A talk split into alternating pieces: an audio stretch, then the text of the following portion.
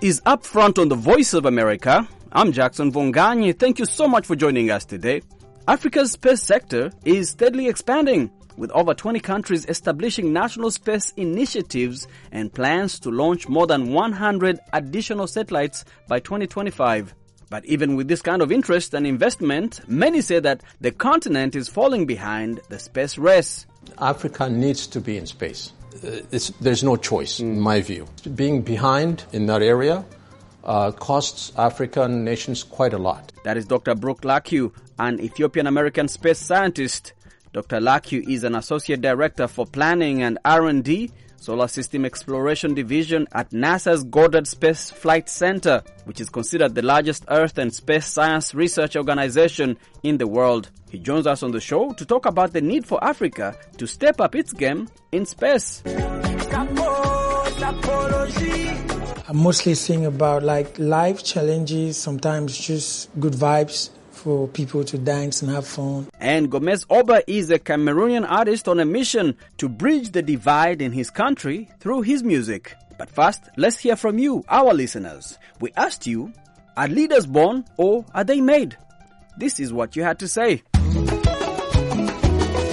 Well, let me say that uh, I believe personally that uh, leadership is something that uh, one is born with. So, yes, I would say that uh, we can learn uh, to be a leader in class, but at the same time, I would say that uh, you don't necessarily need to sit uh, in a classroom and to learn how to become a leader. However, it is uh, somehow important for one to also uh, have an access to lessons on leadership. we are not supposed to be taught on how uh, to be a good leader, but we are supposed to learn. Okay?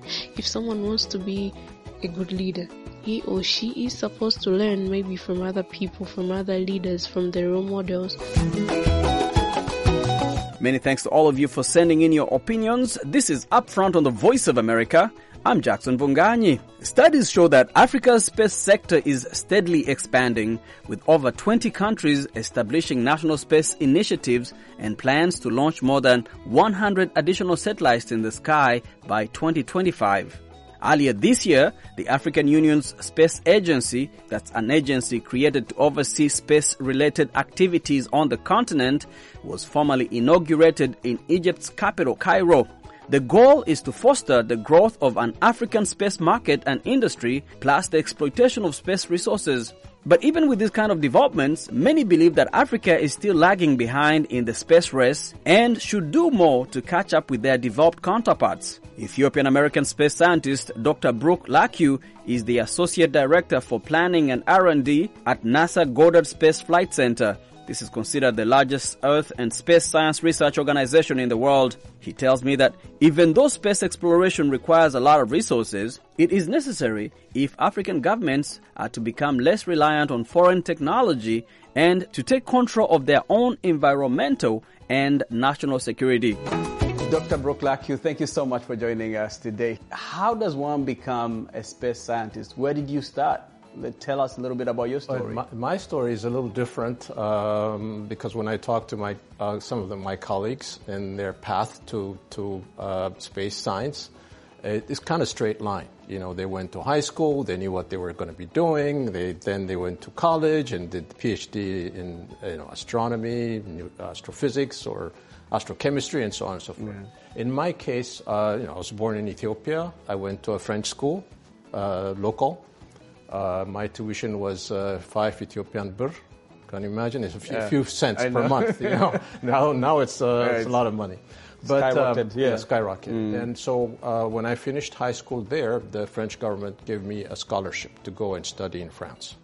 And so I went there and uh, I did um, phys- physics and chemistry, double major in college. And then I did uh, physical chemistry uh, in, PH- uh, in my PhD. for your master's and PhD. Yes, University of Paris. Yeah.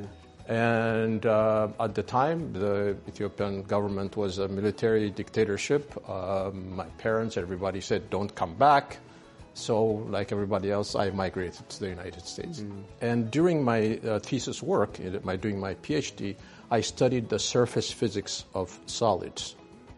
And in space, the way you create a signal from a spacecraft uh, or, or whatever you're looking at is by getting radiation from it and then having a sensor that converts that radiation power, uh, radiating power into electricity. And that's a surface property. And that's, and, and that's how I, my, my training converged with what NASA needs. Ah, I see. So it came at the time when I guess science had evolved to that level of understanding of this very specific thing. Yes, exactly. Specifically, a mission called the Cosmic Background Explorer, and it was uh, launched in 1989, and it was looking for the very early stage of the universe, Yeah. the Big Bang. And the lead scientist got a Nobel Prize in 2006 for the work on of, of that mission. Yes, I, I think I remember And that. So it then, you know, I got uh, involved in that, and because it was looking at the very early universe, the very cold, way way back, the Big Bang, Mm. The Big Bang Theory. the Big Bang hear. theory. Yes. So uh, it it avoided looking at the sun because the sun is very hot, and you're looking. F- you have extremely sensitive sensors on board, so. The, the spacecraft, instead of being an a, a equatorial orbit around the Earth, Mm. it was polar and looking away from the sun. And when it does that at the north and south, the Earth's magnetic field traps a lot of uh, radiation Yeah. from the sun, protons, electrons, that bombarded the spacecraft. And my the request that I had, the assignment that I was given, is study to study what the, that radiation does to the sensors of the spacecraft. So Was it disrupting the sensors? Yes, Is that what- absolutely, yes. Okay. So So, you came up with a solution. yes, exactly. So I, uh, So I you joined NASA around what, 1999? no no much much earlier, uh, 1984. 84. Oh wow, that's much But earlier. uh, at the time, I was not a you know federal scientist employee. I was employed through a contract. Okay. And and, and the, but still working with NASA. absolutely Okay. the whole time. Okay. And so you saw the space technology evolving from, you know, 1984 really is, is quite, you know, absolutely, at the early stages of it. Uh, Some of our instruments, uh, like the second mission I was involved in that sent a spacecraft to, to Saturn, the instrument was uh, 42 kilograms. Now nobody would send that heavy an instrument. Yes, it's too heavy. Uh, it's Yeah. too heavy, Yeah. and because of the advent of uh, miniaturization, the all the sensors and the electronics, the optics, everything is very very small.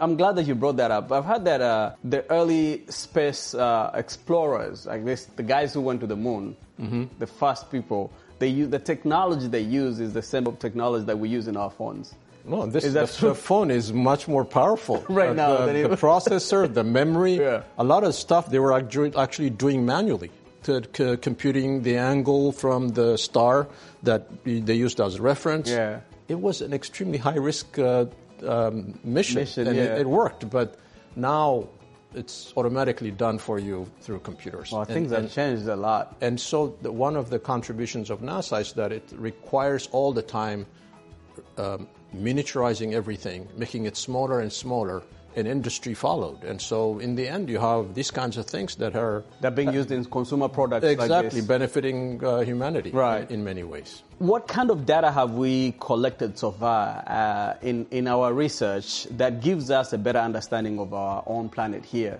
on Earth? Okay, so there are four major science uh, areas of research in space. Uh, one of them is Earth science, studying our own Earth.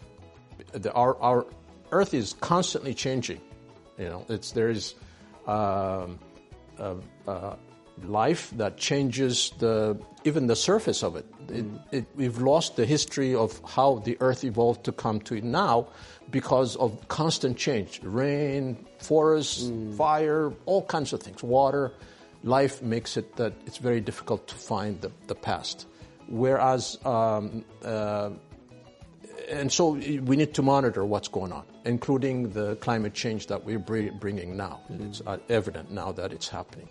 So that's Earth science. The other one is uh, astrophysics, looking at the, hu- the universe as a whole, all the big galaxies, the clusters of galaxies, the, uh, the enormous you know, uh, width of the universe as it, as, as it is now, and it's expanding significantly every second. The galaxies are going away from each other at very high velocity. Okay. Mm, You know, thousands of miles per second Moving away from moving each other. away. And so the big question is whether it's, it's, it's going to come back because of gravity will pull it back, or with, will it expand forever and cool down and kind of die? There is a lot of data captured from all these satellites that are in space, looking at all the different in the Earth or the planets or the universe or the, the Sun-Earth connection. Okay. And so there's data. And we're able to learn, to synthesize that and learn something exactly. about So- ourselves. So there's a lot of scientists at NASA and also in, in academia, in the universities, who are looking at this data. It's available to everyone. The, the public paid for it. Hmm. So after a mission is sent and it gets the data, we what we do is calibrate it, make sure that the data is, is reliable, and then make it available to the to the science. Public research institutions E- exactly that will. and, Uh, and even you know worldwide. You know, Okay. African scientists will, will also have access. Okay, let's let's talk about a little bit about the future. What does the future of uh, space exploration look like? We've seen many people attempting to go to Mars, to other planets. Are we looking at uh, colonies on any of these planets Right. in the, So- at least in our lifetime? Uh, in our lifetime, what we will probably see is a colony on the moon. Um, the four astronauts that are going to be going to the moon in the, in the next year or so uh, just got selected last March. Uh, one African American, one woman, and two other uh, uh, astronauts, one from Canada, were selected. Um, so what they're going to do is go to the moon, um, uh, uh, orbit around the moon, and, and come back without actually landing, just to make sure that the whole system works well. And then the next uh, next phase is going to be astronauts going to land on the moon, and specifically not near the equator where the previous landers did, go to the south pole of the moon. Because the south pole has a lot of very deep craters that are completely dark all the time. And it looks like there's water ice there. If there is a water ice, then we can stay there for a much longer time and have a moon base.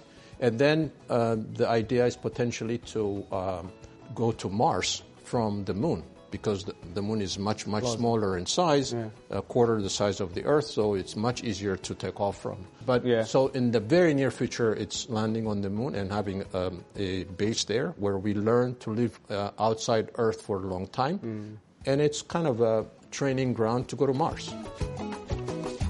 This is Upfront on the Voice of America. I'm Jackson Mvunganyi. We're still speaking to Ethiopian American space scientist Dr. Brook Lakew.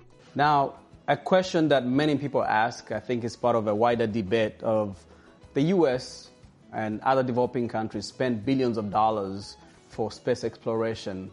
And they're asking, is there justification to spend that much resources to go to the moon and other, other places in, in space when there's a lot of suffering? There's so much need for, for the resources here on Earth. What, what, what is your take on Yeah, that? um, I've, I've, I've thought about this issue. Um, it, it, Africa needs to be in space. There's, there's no, it's, it's not, uh, uh, it's, there's no choice, in my view. Um, being behind uh, in that area uh, costs African nations quite a lot. For instance, for communication, for telephone, for education, remote education to their provinces and stuff, they pay hundreds of millions of dollars rent to get the bandwidth from private satellites and so on and so forth. Even you know, if you look at that, it'd be enormous saving if they had their own communication satellite. And also now with the miniaturization that I mentioned, you have uh, CubeSats. They're like uh, 10 centimeter cube, Hmm. and that's one U, one unit. You can have a, a 6U where you can have quite a few things, and that you can Is, launch. is that what we hear when we, uh, for example, like Uganda sent a, uh, a satellite to space recently, and Uh, and Kenya. Kenya, Kenya did one. Yes. Yeah. Actually, what's different about the Kenyan uh, satellite? It was uh, built by engineers from a private company in Kenya. That's a departure from I mean, private government- sector uh, private investment sector. in E- space in Africa And is happening. and was launched by SpaceX. Yeah. And so uh, there is that's very early stage, but it should be encouraged. I think um, Af- Africa is wasting quite a bit of resources in, in, through internal wars and stuff. You know, I'm, I'm not saying it's only in Africa because wars happen around the world, as we know now. But uh, leaders should make it, every effort possible to avoid these things and focus on what's important for the future. It, it's being present in space is is controlling your own financial transactions, uh, controlling um, how you grow crops from space. You can map, you can see where mo- moisture is low or high, and so on and so forth.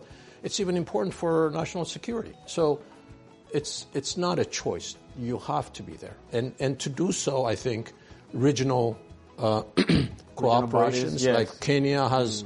Uh, on San Marco Island, uh, a, a launch pad that Italians use. It's near the equator. As you know, when you launch from the equator, it's you get the the the Earth uh, rotates faster at the equator, so you get all that um, uh, uh, velocity attached to it. And so, you know, the launch could be in in Kenya. The the satellite could be assembled in Uganda. Um, the uh, some of the electronics could be done in Ethiopia and so on. And, and, The and research just- happens it- some other it's- it's places, and safe. engineers yes, come absolutely. together. It's So not. is it's that- not prohibitively difficult. Right.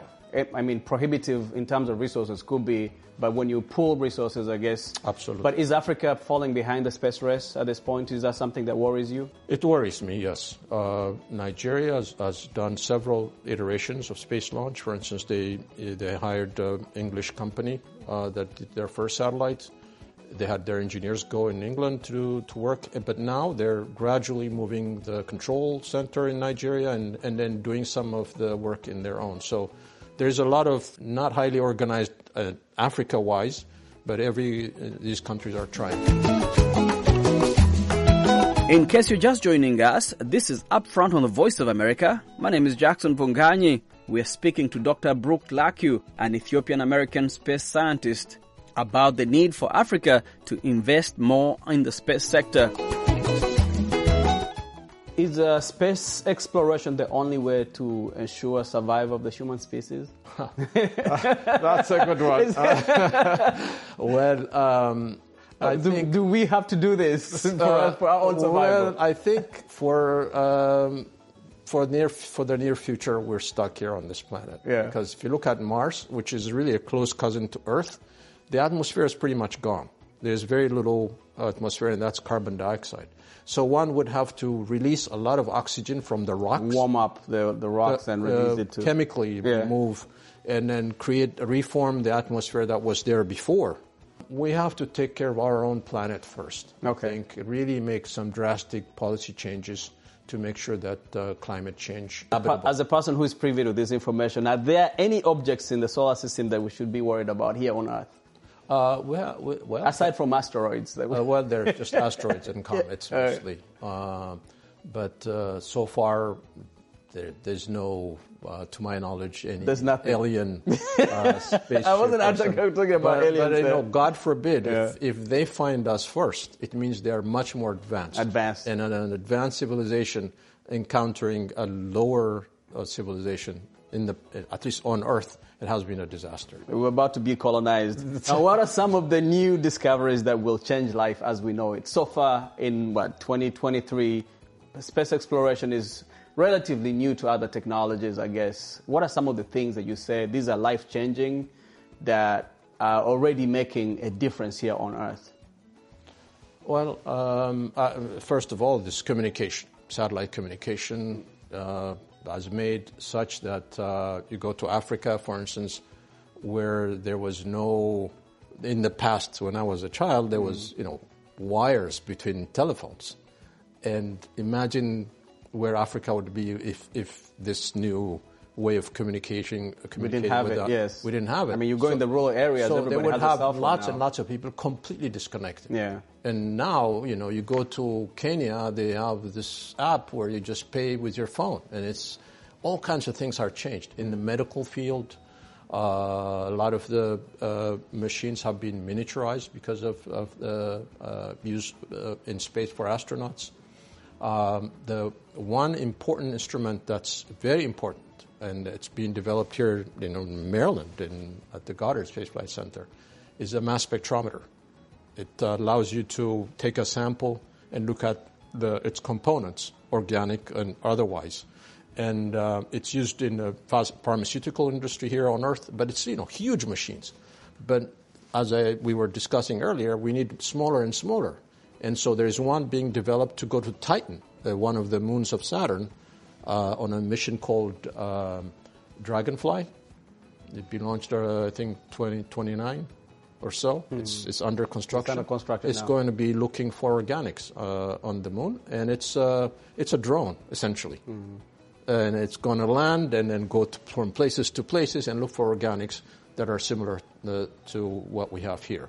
And so, because of the compression and miniaturization, maybe in, someday in the future we would have our own mass spectrometer and sniffing, Right. you know, br- breathe it, and then tell you what your daily situation is. You know, so uh, all kinds of things like. that. things are about to happen. Now, my final question to you, I guess, because we're running out of time, and I really want to thank you. I wanted to ask you, first of all, how does one become a space scientist? Advice for young Africans that might be watching you, you're being, you know, inspired by you. Where do they start from? Okay, so I, I gave a talk at the University of Addis Ababa some many years ago and uh, presented what we do at NASA and so on and so forth. And at the end of the, uh, my talk, in the back of the room, uh, one kid, you know, college student, raised his hand and he said, "Okay, well, what you said is really great, but what's in it for me?" it was a good question, Yeah. right? you know, what's in it for me? And um, what I uh, said was that uh, if you are doing basic research, um, physics, chemistry, and so on and so forth, it's more for academia. You're going to stay in the theory field and so on. But if you transition to applied sciences, then there's so much data from space that you can look at and, and you know have a hypothesis and then and then look at the data and, and say this is the, what we're observing. There's so much avail- uh, stuff available, and one of the uh, students who was in the classroom later told me he changed his, his major right there. He said, "Okay, applied science," and uh, did solar physics and so on. And he's working at NASA now. Wow. So uh, I think first and foremost is when you're in high school, make sure you really um understand the, the, the, foundation of knowledge. Um, know, physics, chemistry, math are very important. Of course, it depends on the teachers. They have to be formed better in Africa. But then, um, after high school, major in one of the science uh, fields and computing, you know, uh, and um, and then go to graduate school. That's very important. And then, as I said, there's earth science fields. There's a lot of uh, topics in earth science. There's a lot of topics in um, uh, planetary science, looking for life, astrochemistry, astrobiology, lots of stuff. And um, get your PhD. And, and then You the start on your future- journey. The future is, is, is bright. That was Dr. Brook Lakew. Dr. Lakew is the Associate Director for Planning and R&D, Solar System Exploration Division at NASA Goddard Space Flight Center. He joined me in studio here at the Voice of America. What's up, Africa? You are listening to Upfront, the voice of America. Hello, up front. My name is Kazbo Prosper. I'm in Kampala City, the capital city of Uganda. Uh, I'm a boda boda rider in Kampala. I love listening to Upfront on Voice of America. Now, if you have been listening to music from Cameroon, you should be familiar with the name Gomez Oba. The young upcoming artist has been making waves in his country's music industry. And on his recent tour in the US, Gomez Oba passed by our studios to talk about the African music landscape and his mission to bridge the divide in his country through his music. Gomez Oba, thank you so much for joining us. pleasure, my pleasure, Yo, so how are you liking the US so far? Yes, beautiful, Yeah. chill, nice. I'm so happy. So what, what are you doing? Are you here for Yeah, promotion? Are you on a tour? Yeah, I'm here for tour and promotion too. Okay. But basically, I'm here to do like a tour. Around the US? Yeah. Now, you, you have a, a big fan base here? Um, You're growing, growing fan base. I have a growing fan base. Yes. but I have like a big fan base too. I like that. Yeah, I like that. Uh, first of all, I mean, I like your drip. Thank looking you, good. thank you, thank yes. you. So We'll talk to us about your music. Um, what kind of music do you do? Afrobeat, Afro, because um, I have like a Nigerian background too. Yeah, so so it's mostly Afrobeat, Mm. but mixed with a little bit of Makossa from Cameroon.